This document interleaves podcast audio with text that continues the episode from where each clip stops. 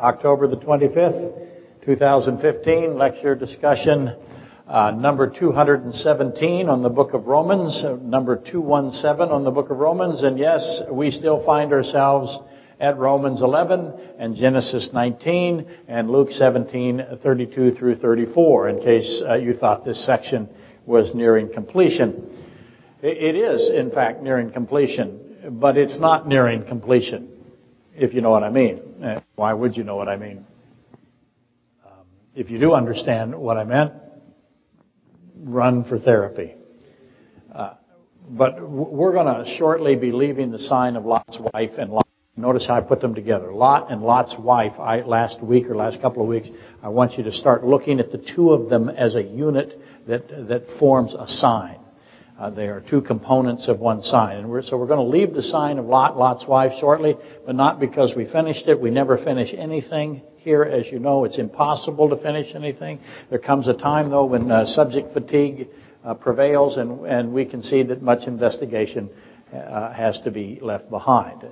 But uh, feel free uh, to pursue leads on your own. As is always the case with Scripture, the, the, the discovery is unending there's so many doors, there's so many paths, there's so many rooms.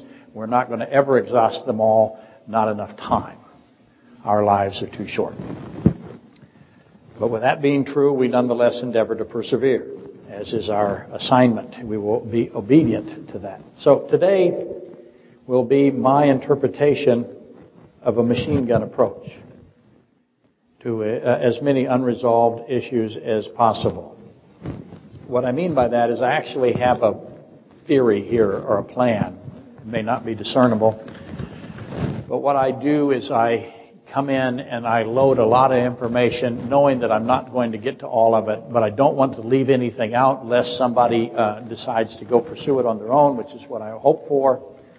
Uh, what you do for you is always more valuable than what I do for you. It becomes yours when you are the one uh, following through with the research.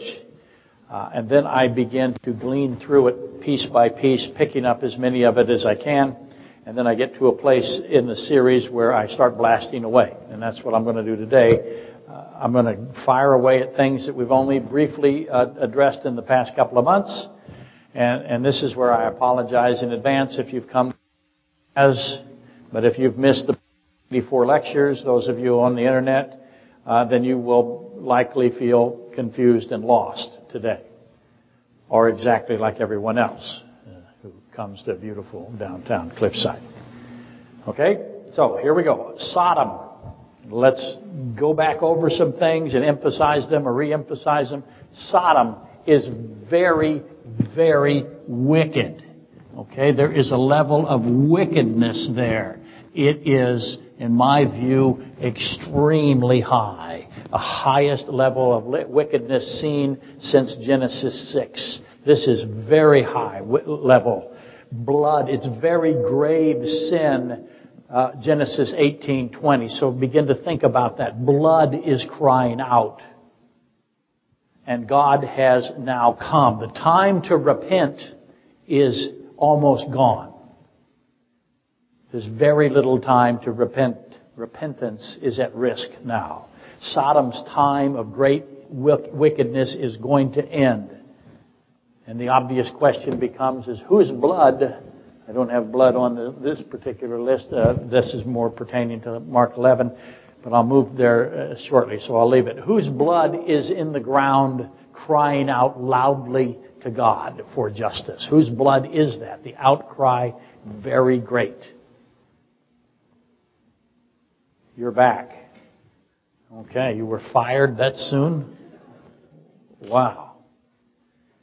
Did you do something illegal in the nursery? For those of you on the internet that wonder why the nursery staff has both come with great big grins on their faces. Duct tape. You went with duct tape again, didn't you? Okay. Where am I? Back to the obvious question. I have this, this loud crying of blood from the ground uh, reaching God for justice. And so I have to ask, how many, who are these people and how many of them have been slaughtered? And for what purposes have they been slaughtered? And as you know, this is solved for us somewhat in Ezekiel 16:49. Ezekiel 16:49 begins to tell us what's really happening in Sodom. Let me read it to you a little bit. Uh, uh, I just kind of picked uh, some of it out, but you'll get the gist. Behold, it's a behold. This is something amazing now is going to follow. Something was happening in Sodom that is astonishingly bad. That's why the behold. This was the iniquity of Sodom. Pride. Pride? Fullness of bread. They had lots of bread. That's the great wicked, let me keep going. Abundance of idleness. So what have they, what is God saying? Behold, after behold, He gives you pride, bread, and laziness. And then he says, neither did Sodom strengthen the hand of the poor and the needy. Remember again, this is after, behold, astonishing information is now coming to you. Pride, fullness of bread, abundance of idleness. Neither did Sodom strengthen the hand of the poor and the needy. And they were haughty and committed abominations before me, which means against me, or if you will, uh, before his face or to his face, in your face, pick your face. But they were right before, they were doing it right up against God and they knew it. And he says, therefore I took them away as I saw. So pride, fullness of bread, abundance of idleness, and neither did they strengthen the hand of the poor and the needy. If they didn't strengthen the hand, what did they do to the hand of the poor and the needy? He calls that grave evil great evil, outcry of blood. And that tells you, by the way, if you compare that, uh, what he accuses, or what he says they had done, and you compare it to the curse of Genesis 3, 15 through 19, it becomes obvious that Sodom had devoted itself to defeating the curse. And they had succeeded. They defeated much of the curse, if not all of it. So how did they accomplish it? Put all the pieces together. They didn't need to struggle for food. They had all the food they could ever imagine. There was no toiling. There was no sweat of the brow. How did they accomplish it? Well, the outcry of blood is great. Cry, the loud cry is great. Defeating death had a price for somebody. Sodom is a slaughterhouse the men of old of Sodom had discovered that life is in the blood, Leviticus 17:14.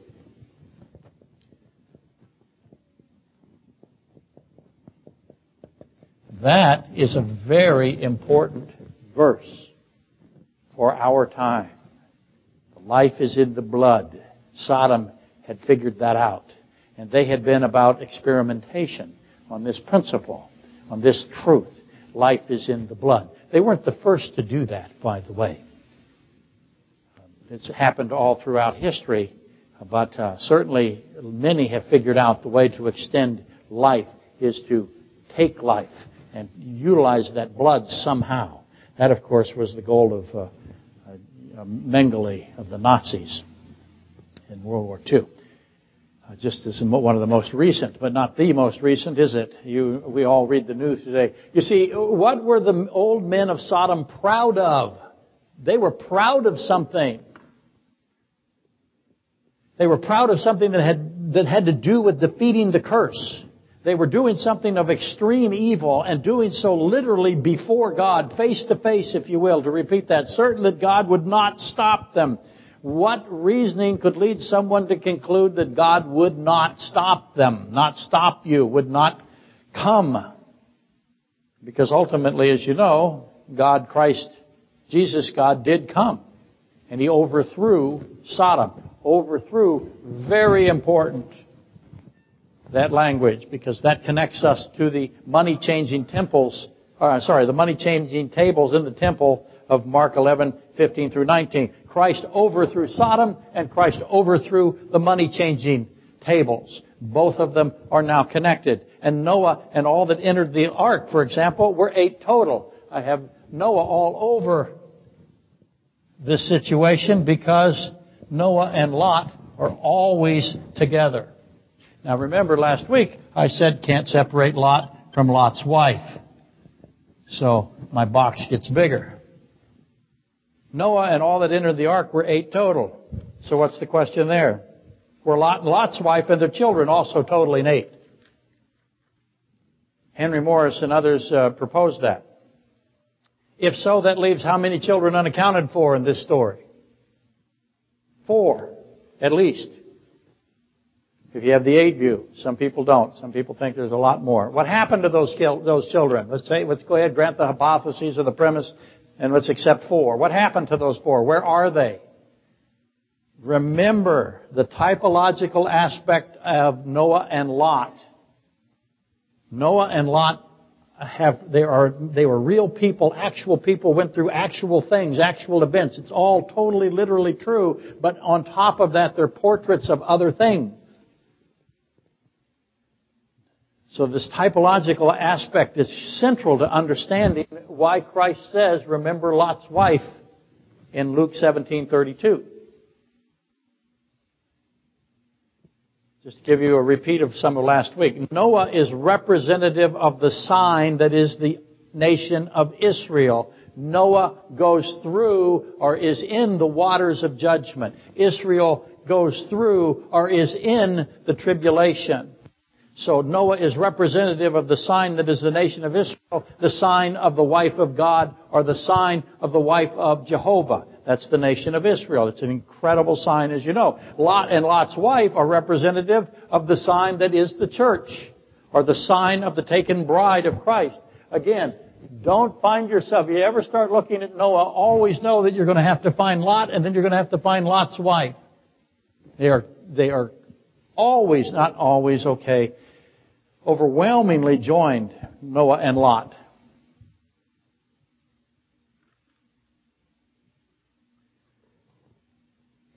As just taking Lot and Lot's wife for a second, they had two daughters in this particular aspect. Those two daughters are prominent. The firstborn daughter and the younger daughter. I got two. I got a first and I have a second. They're both women. Back I am to the sign of Israel and the sign of the taken bride. To repeat for a few seconds ago, where, where or minutes ago, where are these other missing children? Where are the other, the other daughters and the other sons? Just for interest's sake, uh, consider this diversion, 2 Peter 2, 6 through 11. Tells us that Lot was described as tormented in Sodom. He's tormented. He's oppressed. He's in the midst of a slaughtering field. He's in a killing field. Why isn't he being killed? Eventually that does change. He is in some kind of authority there. A judge, if you will. He's uh, in the political arena. But he's in a killing field and he's tormented. 2 Peter 2, 6 through 11 tells us. He's oppressed. The actions of the old men of Sodom, of the men of Sodom, are described as filthy. I put the old men there first because I want you to think, how old are they? How old are these guys? What do they look like? How much vitality do they have? Sodom is a portrait, it is an example, it is a type of the judgment of the tribulation. Uh, Luke 17, 26 through 29 makes that very clear. Where once again, mankind is going to be just like Sodom. And just like Genesis 6. What is that? That's Noah and Lot again. Luke 17 tells us. So, to repeat, Sodom was a killing a killing machine, one that was defeated. Or I'm sorry, one that, def- that had defeated the curse mostly. So the old men ruled. Death by decay, that process, the death by decay process was attenuated uh, for the men, the rulership of Sodom. So now, a bunch of more questions. Notice the machine gun approach here, right? I'm just throwing information at you again. and trying to answer as many of these as I can. How many children lived in Sodom? How many children survived in Sodom? The outcry of blood was great. I'm asking, is that the blood of children?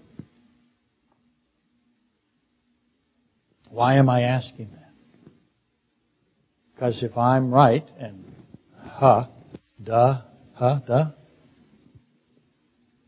it should be easy, easily obvious why I'm asking how many children lived in Sodom, which is a type of the coming tribulation. The outcry of blood, screaming. We have to define great as define great as God defines great. How many people are died died there? How much blood is it? This is a very, very loud cry by definition. How many people are crying to make something of this much noise to the ears of God? Something horrific was occurring in Sodom and Gomorrah. I concur with those who suggest that the harvesting of children was central to Sodom's wickedness. As it was in the days of Noah, likewise as it was also in the days of Lot, so shall it be. Luke 17, 26 through 28. So shall it be. So what was done in Sodom, the loud cry of the, uh, of the innocent is going to return. So the obvious question is, is has it returned? Do we see it? How close is it? Is it here? So I look around naturally, right? I want to see those who will repeat. If those who uh, who would repeat the filthy evil of Sodom, are they doing it now? And do they do it without any concern, without any remorse, certain that Jesus, God, is not going to come and stop them? Is that happening?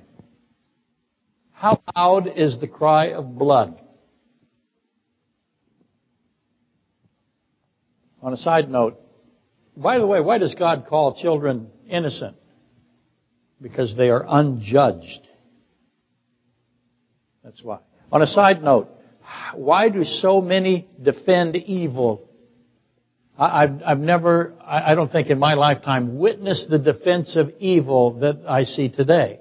Now, I understand that the technology has made it available for me to witness it. Uh, maybe I just lived in a place where I didn't know that so many people were defending evil. But, but they seem to rush to defend evil, Isaiah 5.20. Why do so many compl- uh, declare evil to be good and good to be evil? I hear, I hear people now today say it is good to kill children. That's good. Who thinks that way?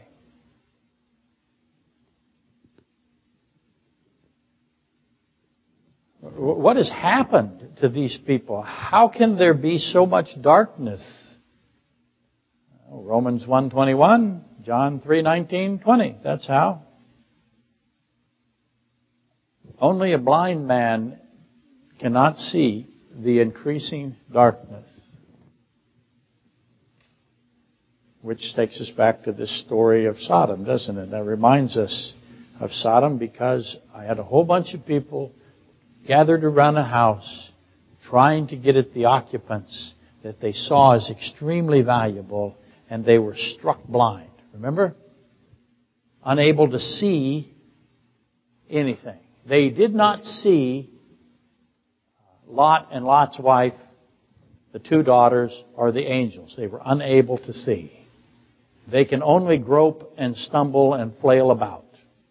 So I wanted to know how long did that happen? How long did they do that? Then I start wondering about other things, as you know. The lake of fire. See, the lake of fire as opposed to where the rich Pharisee of Luke 16, 19 through 31 is. Lazarus and the rich Pharisee, Abraham's bosom uh, torments, is not the lake of fire. The lake of fire is not torments. So I want to know about the lake of fire. What does he call the lake of fire, Christ? Not only is it the lake of fire, place prepared for Satan and his angels. That's the primary purpose. It's prepared for Satan and his fallen angels. But I want to know this, just for today, how dark is utter darkness? The outer darkness, Matthew 25:30. How dark is the outer utter darkness? Because light is what? What is light? Light, um, sight requires light. Our eyes are input devices. They receive light. Light is photons. Our mind, uh, interprets, applies meaning, intentionality to the photons that is received through our eye system. So there's the question, is there, is there any photons of light in the outer darkness? How many photons are in the outer darkness? One photon or none? If there's no photons, what do we have in the outer darkness. All we have is blindness. You need light to see. No input to the receptors. All I have is blindness. So in Sodom, I have men struck blind. No photons. So who are the struck blind in that story? It's a typological story. We've gone through it, haven't we? Who is Lot? Who is Lot's wife? Who are the two daughters? Who are the sons-in-law? Now I'm asking you, who are the struck blind? How do they apply to the tribulation? When are they struck blind? So let's, let's read that really carefully this time because it's, it's often passed by quickly. And it's so important to the story of Lot and the meaning of remember Lot's wife. So let's take a little diversion and pound at it a little bit. Ah.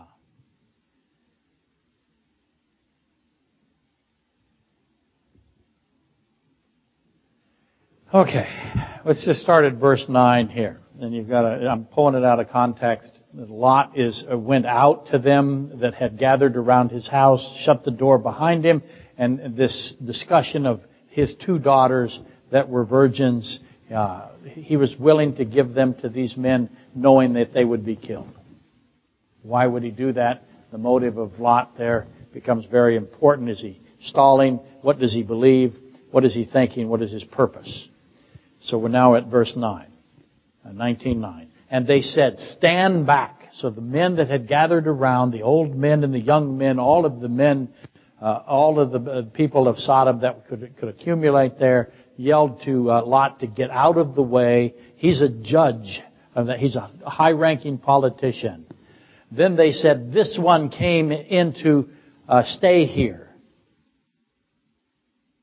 What he is is he's a he's a resident alien, and he came in to stay here. That's what it means. And he act, keeps acting as a judge. Now we will deal worse with you than with them. So whatever they're going to do to those inside the house, they're going to do worse to Lot at some point. That's their threat. So they pressed hard against the man Lot and came near to break down the door.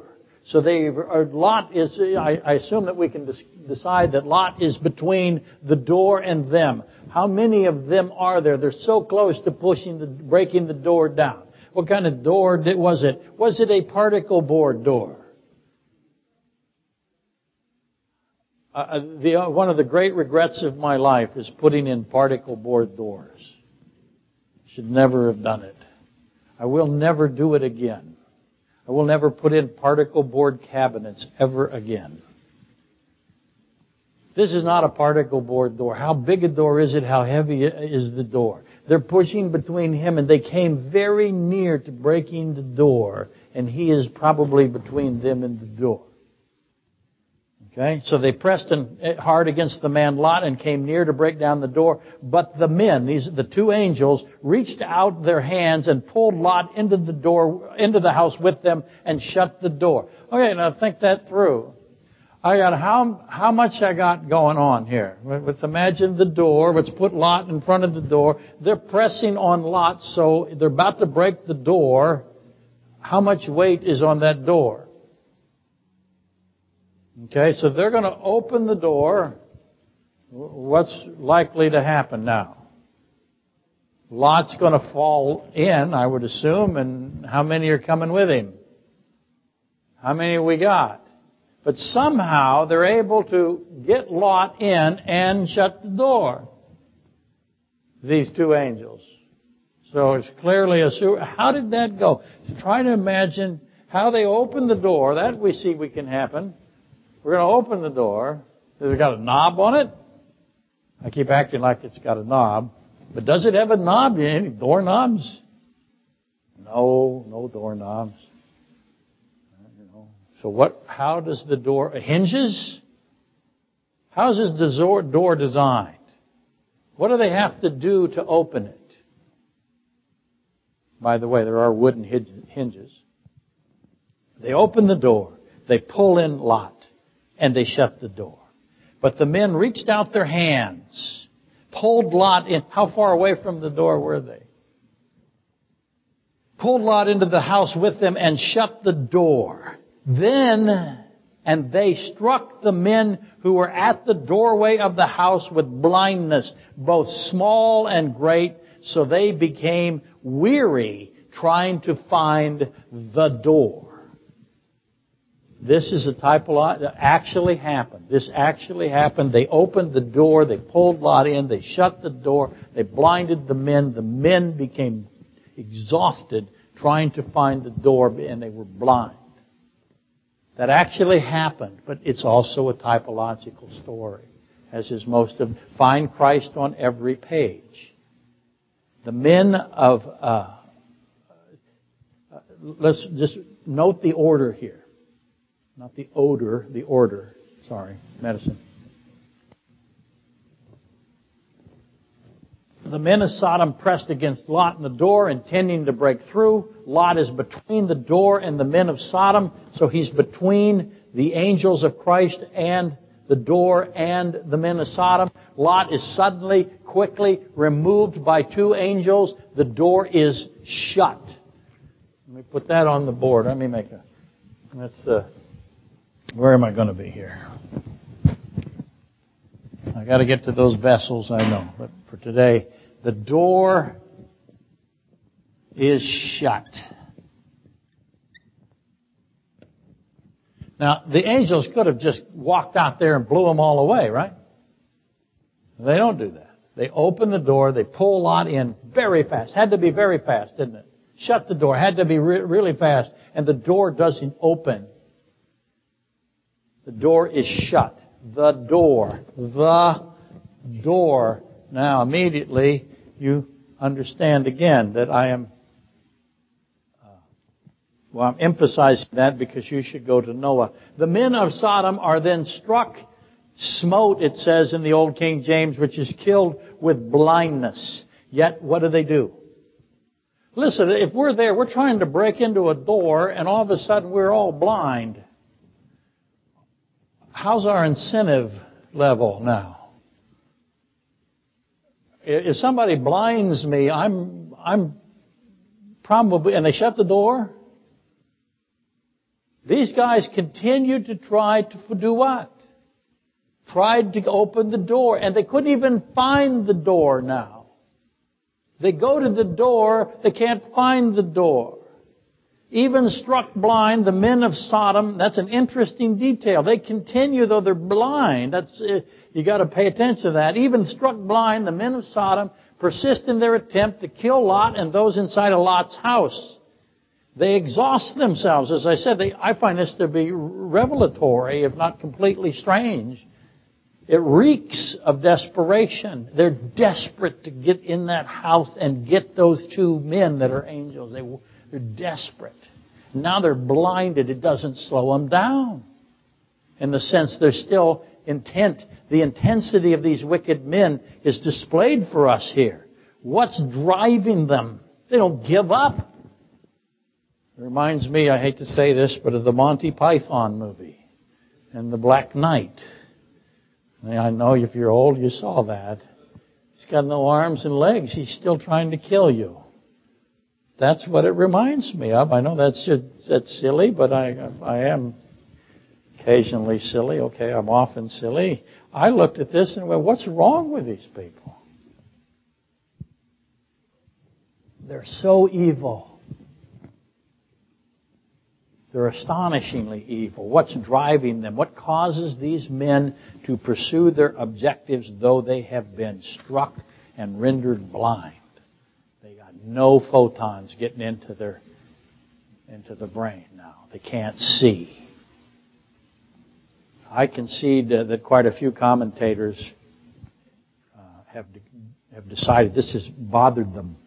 They have looked at this passage, uh, 19 of Genesis 9 through 11, and they decided that it probably isn't blindness, even though it says blindness. They've decided it's not blindness, it is probably mental confusion, they say, not, not actual blindness. But it says blindness. To me, I'll read it again. Blind.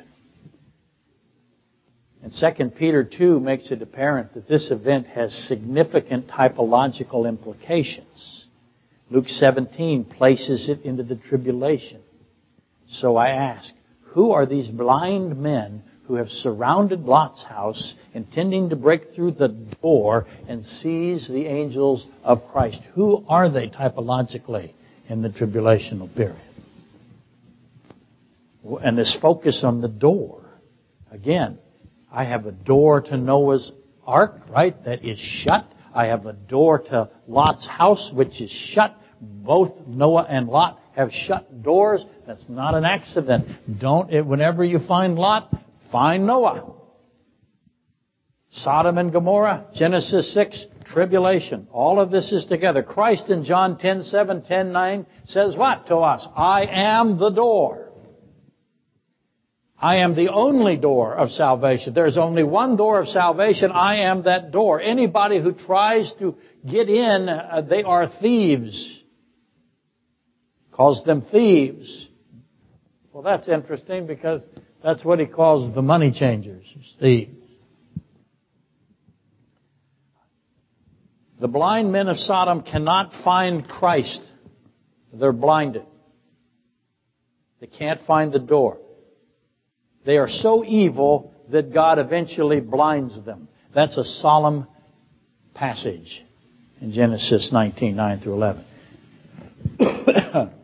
Remember, whatever this evil is, and I'll, I'll allow you to think it's something else, but I, I, I don't believe that the other views on what the evil is in Sodom, one, uh, have returned. Two, I don't, and I don't believe that they rise to the level of evil that God calls great. But whatever it is, the evil of Sodom is so intense that God burns it to the ground. Uh, he supernatural bombardment. Christ himself comes to do it. God in the flesh, a Christophany or theophany. He rains down fire on this extraordinarily sinister, menacing city. So I ask you, what other city has he done this to? I'll wait. This is unique. Sodom is unique they were doing has not occurred yet, though I believe we are seeing the signs of it. What other city is so treated, so uh, destroyed by Christ himself? What is this evil that Lot feared would overtake him? He says, listen, don't make me go to the mountains. The evil's going to overtake me. What is the evil that would overtake him? What were they going to do to him? We will treat you worse. We're going to, we're going to take these people and destroy them somehow. But when it comes your turn, we're going to do something worse to you. So whatever they were going to do, whatever experimentation, whatever uh, destruction they were going to do on those uh, people in the house, they were going to make it worse for Lot. What was it? What could be worse? Now, Having put all of that in one little bucket, now let's move to on to the money changing. Because Christ overthrew Sodom, and likewise Christ came and overthrew the money changing. So There has to be, and there is. Let me get rid of some of this now. Put over here this aspect of it so I don't lose it from the board for next week. I have Noah and Lot and Lot's wife.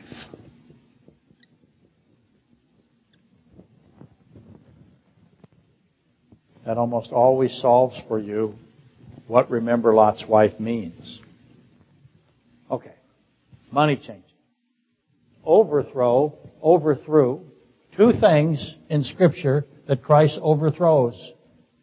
Sodom and the money tables, or the money changing tables.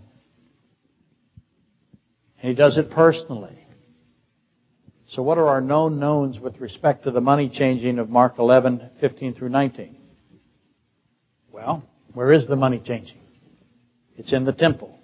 What is the temple? That's where God gets his mail. Think of it that way. That's his house. I've said before, there is no house of God except for the temple. Churches that call themselves the house of God are uh, misunderstanding Scripture with regard to that phrase. This is the house of God, and in God's living room, if you will, uh, some will assume that this is the court of the Gentiles. Uh, I don't disagree with that, but in any event, it's in the temple, or it's in the temple grounds, the house of God. And what was the house of God supposed to be? Christ tells us. The house of God is supposed to be, it is a house of prayer. It is designed, it has all this tremendous, intricate design, numerical information that you can find Christ in it. How many, uh, how many pieces of this and how many steps and how many gates. Uh, there have been tremendous theological students. Um, Clarence Larkin figured out the relationship between the the temple and us. Don't you know that you are a tabernacle? Don't you know that you are the temple? Don't you know that the pattern by which you're designed and the pattern by which the temple of God, the house of God is designed is the same, has a similarity to it. Uh, look up Larkin sometime to see his work. It's uh, astonishing. Somebody in the early 1900s all by himself does it.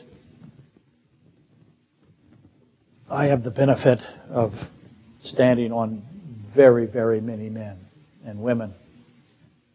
I get to read what they thought. I am a compiler.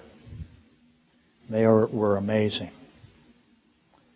So we know the money changing is in the temple. It's in the house of God, that which was purposed to be the house of prayer. And instead it has become a den of thieves so what's the obvious question? What's being stolen? From whom is it being stolen? Why is it being stolen? That's the key question in all of this. That's pretty much how we ended last week. Why are the thieves stealing it?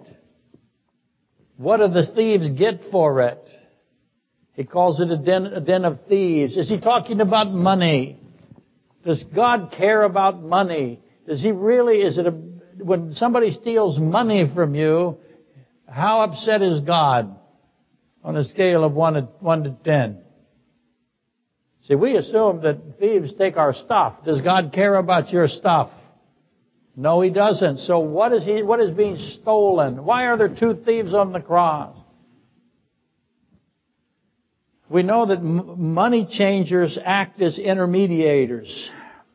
They tr- they're transferring Roman and Greek and Jewish coins. In other words, they are mixing them you come to them with Greek, they'll give you Roman. You come with them with Roman and Greek, they can uh, change it into Jewish shekels. You come to them with Jewish coins, they can transfer it, if you will. They can um,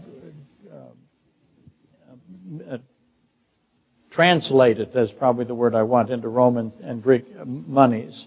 We know that the Roman coin has the image of Caesar contrasted with the image of God. We know that the image of Caesar on his coin, that is his property, that belongs to Caesar, all coins with Caesar's face or, or likeness on it belong to Caesar.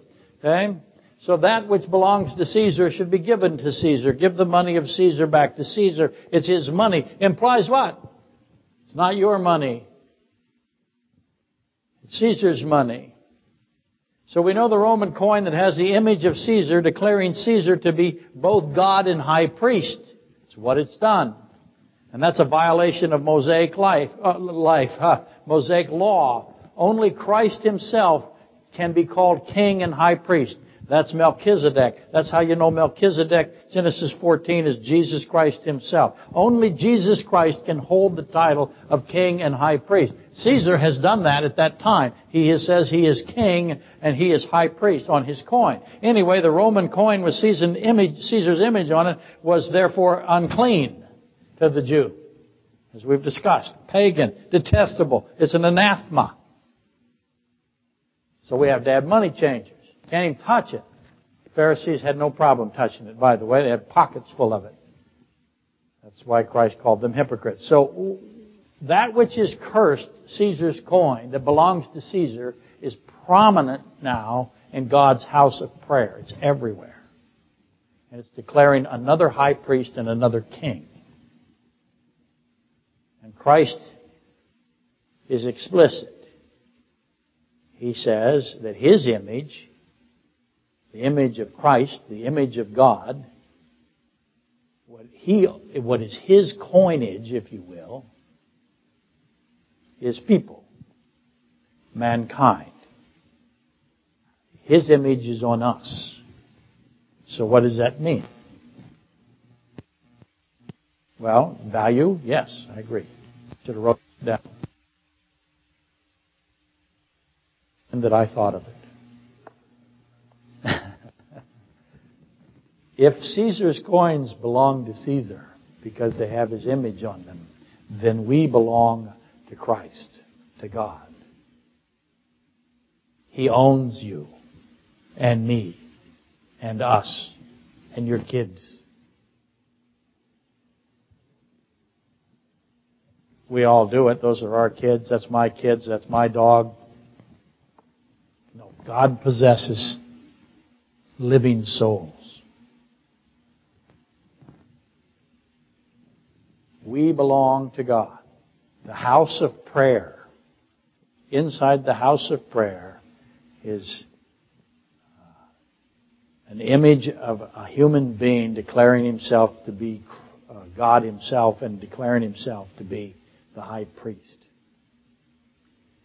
It's not unusual for kings and leaders to, to declare themselves to be God. It happened in, the, of course, the Japanese culture. Right? Hirohito was God during World War II.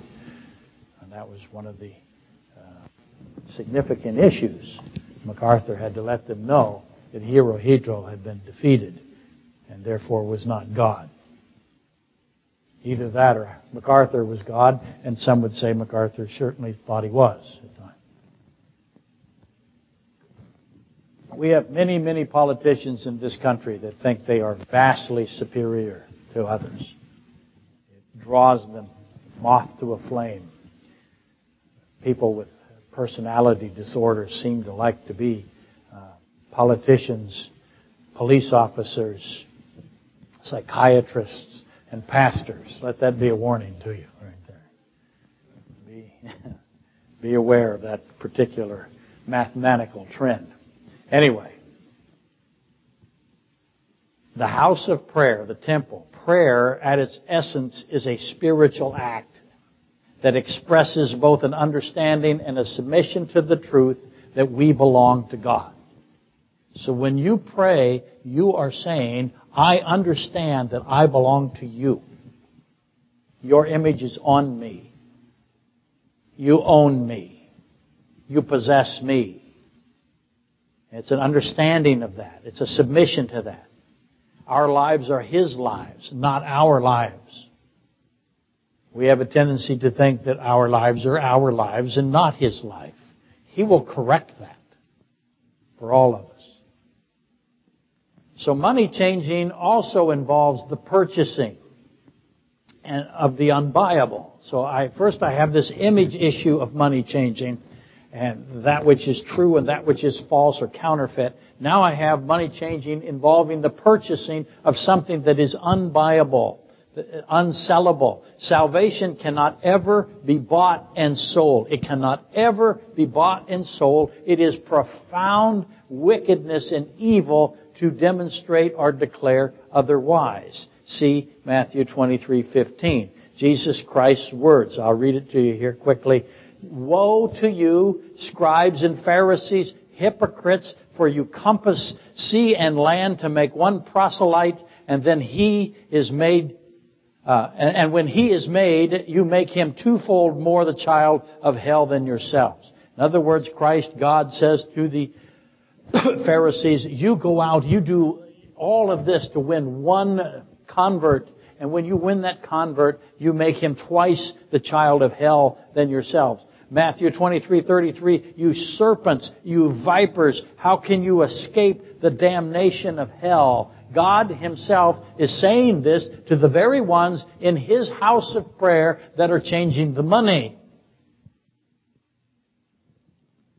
So consider again, they are selling salvation, something that cannot be sold. Well, they're not really selling salvation. They're pretending to sell salvation. What they're really selling is death.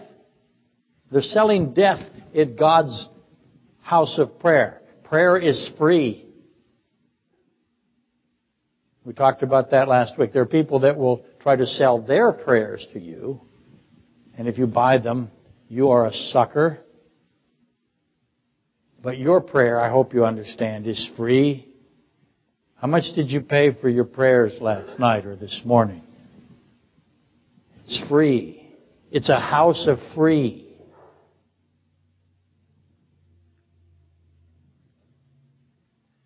So I want you to think about it again. The Pharisees, they're selling salvation, they're selling death in the house of free without the slightest regard or concern of what God would do to them. It has that, it has a relationship to Ananias and Sapphira, which we brought up last week, and that this is being done with open, deliberate disrespect, a taunting, a mocking of God. I don't know what else would be equivalent to it, I'll do my best. It would be like going into the courtroom um, and selling judgments with the judge and the attorney and the police and the court officers all sitting there going, and there you've set up shop where people would come in, you would divert them over to you, and you would perform court functions and charge them for it. That's a very bad uh, uh, analogy. But inside a place of prayer is somebody selling prayer. Makes no sense. And so again, it has that relationship to Ananias and Sapphira. They come in front of essentially the Holy Spirit, the face of God, and they lie to him as if he wouldn't know it. Because they don't think he will do anything. They know that they have to know that God knows it's a lie, but they assume the other people won't know it's a lie and God won't do anything about it. So who thinks like this? Who is in the house of prayer selling salvation? Who is in the house of salvation? Who is in the house of mercy, the house of free given mercy, selling mercy? Who thinks like that? Who does that? Why do they do it? And we ended last Sunday with the, with the question, why do so many want to buy their salvation? How come this, the line for buying salvation goes around the block 50,000 times? But the line to, to true salvation is so short. Why do so many have no fear of God and they sell it? They're in the salvation selling business. Stuns me. So I've wrestled with it for quite a while in my life. I asked it slightly differently last week. I asked, why does mankind so quickly and so willingly believe that God is evil? Because if you think that salvation can be sold, ultimately you are saying God is evil. And they want to believe God is evil. See, it is the same question. Salvation has to be given for it to be good. God must be glorified. God must be regarded as holy, Leviticus 10.3. Yet people buying death and pre-selling death is a deluge. Billions of them. And I've long proposed that those who sell death fully know that they're doing that. They know what they're doing. They're not doing it ignorantly. They're hoping that you're ignorant. But they know that they're selling death. They are conscious money changers. They profit temporally, exchanging the spiritual for the temporal, the physical for the eternal. And they do it with complete willfulness. They have no misunderstanding. They are not good intentioned. They are not merely misguided. I have talked to them. I have worked for them. I know what they think. They get into the back rooms and they laugh.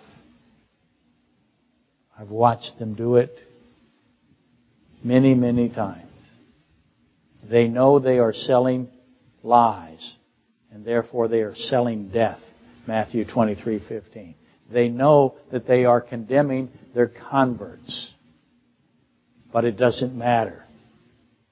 One of the things that Bill the Fast and I have dealt with in this church is that the truth doesn't matter to people very often. We've had them say to our face, the truth doesn't matter. Scream at them. There is no fear of God, no pangs of guilt from those who are selling death and condemning their converts. The most massive churches, if you want to call them that, the most massive religious buildings in this country uh, are pagan.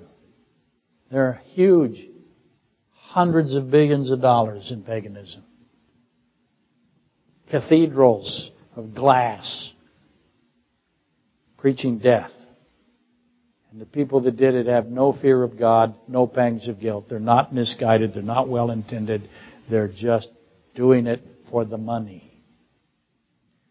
And I have had them say to me that uh, when I ask them, why don't you have any fear that God is going to judge you for this? Why aren't you the little bit afraid? Doesn't this bother you to know what you're about to confront? And they say to me, you have no proof. They say, you have no, no proof, one-eyed fat man. I added the one-eyed fat man part. What they mean is that you have no physical proof of a spiritual God. That's what they say to me all the time, every time, almost uh, there's no, they read from the same book. I've always found that ironic. No physical proof of a spiritual God. Duh. Yeah. But it never, as I am predisposed to do when I get that, I respond with a question. How is it that we have consciousness? Because consciousness is not physical. How, how is it that we have the power of knowing? Knowing is a power. Where did the power of knowing, where did the origin of consciousness and knowing come from? Who does it come from? That's what I asked them. You see, I have spiritual proof of the spiritual God. It is given to us. He gives us. He doesn't sell us. They, of course, know that, which further proves my point. I also submit that there's physical proof of the Creator God is ridiculously evident. It's overwhelming. It's without controversy. And I know that they know that too. But they won't tell you they know that. I re- recognize they don't regard it as such, lots of them, but it is overwhelming and without controversy. The complexity is irreducible. Anyway, it is immediately obvious that those who sell death actually know what they're doing. Do they know that an accounting is soon uh, in their future? Maybe. In any event, they don't care. They don't care. Judgment does not matter. Truth does not matter. By the way, if you declare God to be evil, judgment doesn't matter. Truth doesn't matter. Nothing matters. Everything is nothing. Which is why mankind prefers God to be evil. I asked last week, why does God want God, uh, why does mankind want God to be evil? Because if God is evil, then nothing matters and there is no truth. There is no judgment. There's nothing. Everything is nothing. However, if God is good, always good, always truth, always just, always holy, always glorified, then and only then everything matters. That's the only way everything matters. So these people that try to conflate evolutionary philosophy, theological evolution, they call it, or theocratic evolution, we can't allow anything to stand that, that degrades the goodness of Christ. Not that we control it and not that God can be degraded. Evolutionary philosophy. Evolution is a brutal process. It's carnage. It's a death-based system. It's evil. You cannot you cannot put the two together. You cannot add, you cannot say that God used this evil process for good. He does take evil and make it good. He says so. But he would not utilize an evil process for creation and call it good. A death-based system for those who try to compromise it and try to make it fit into the God of Scripture is simply not possible. To do so is to call God evil. You call God evil, you just become a money changer. And you are slaughtering people. You are Sodom.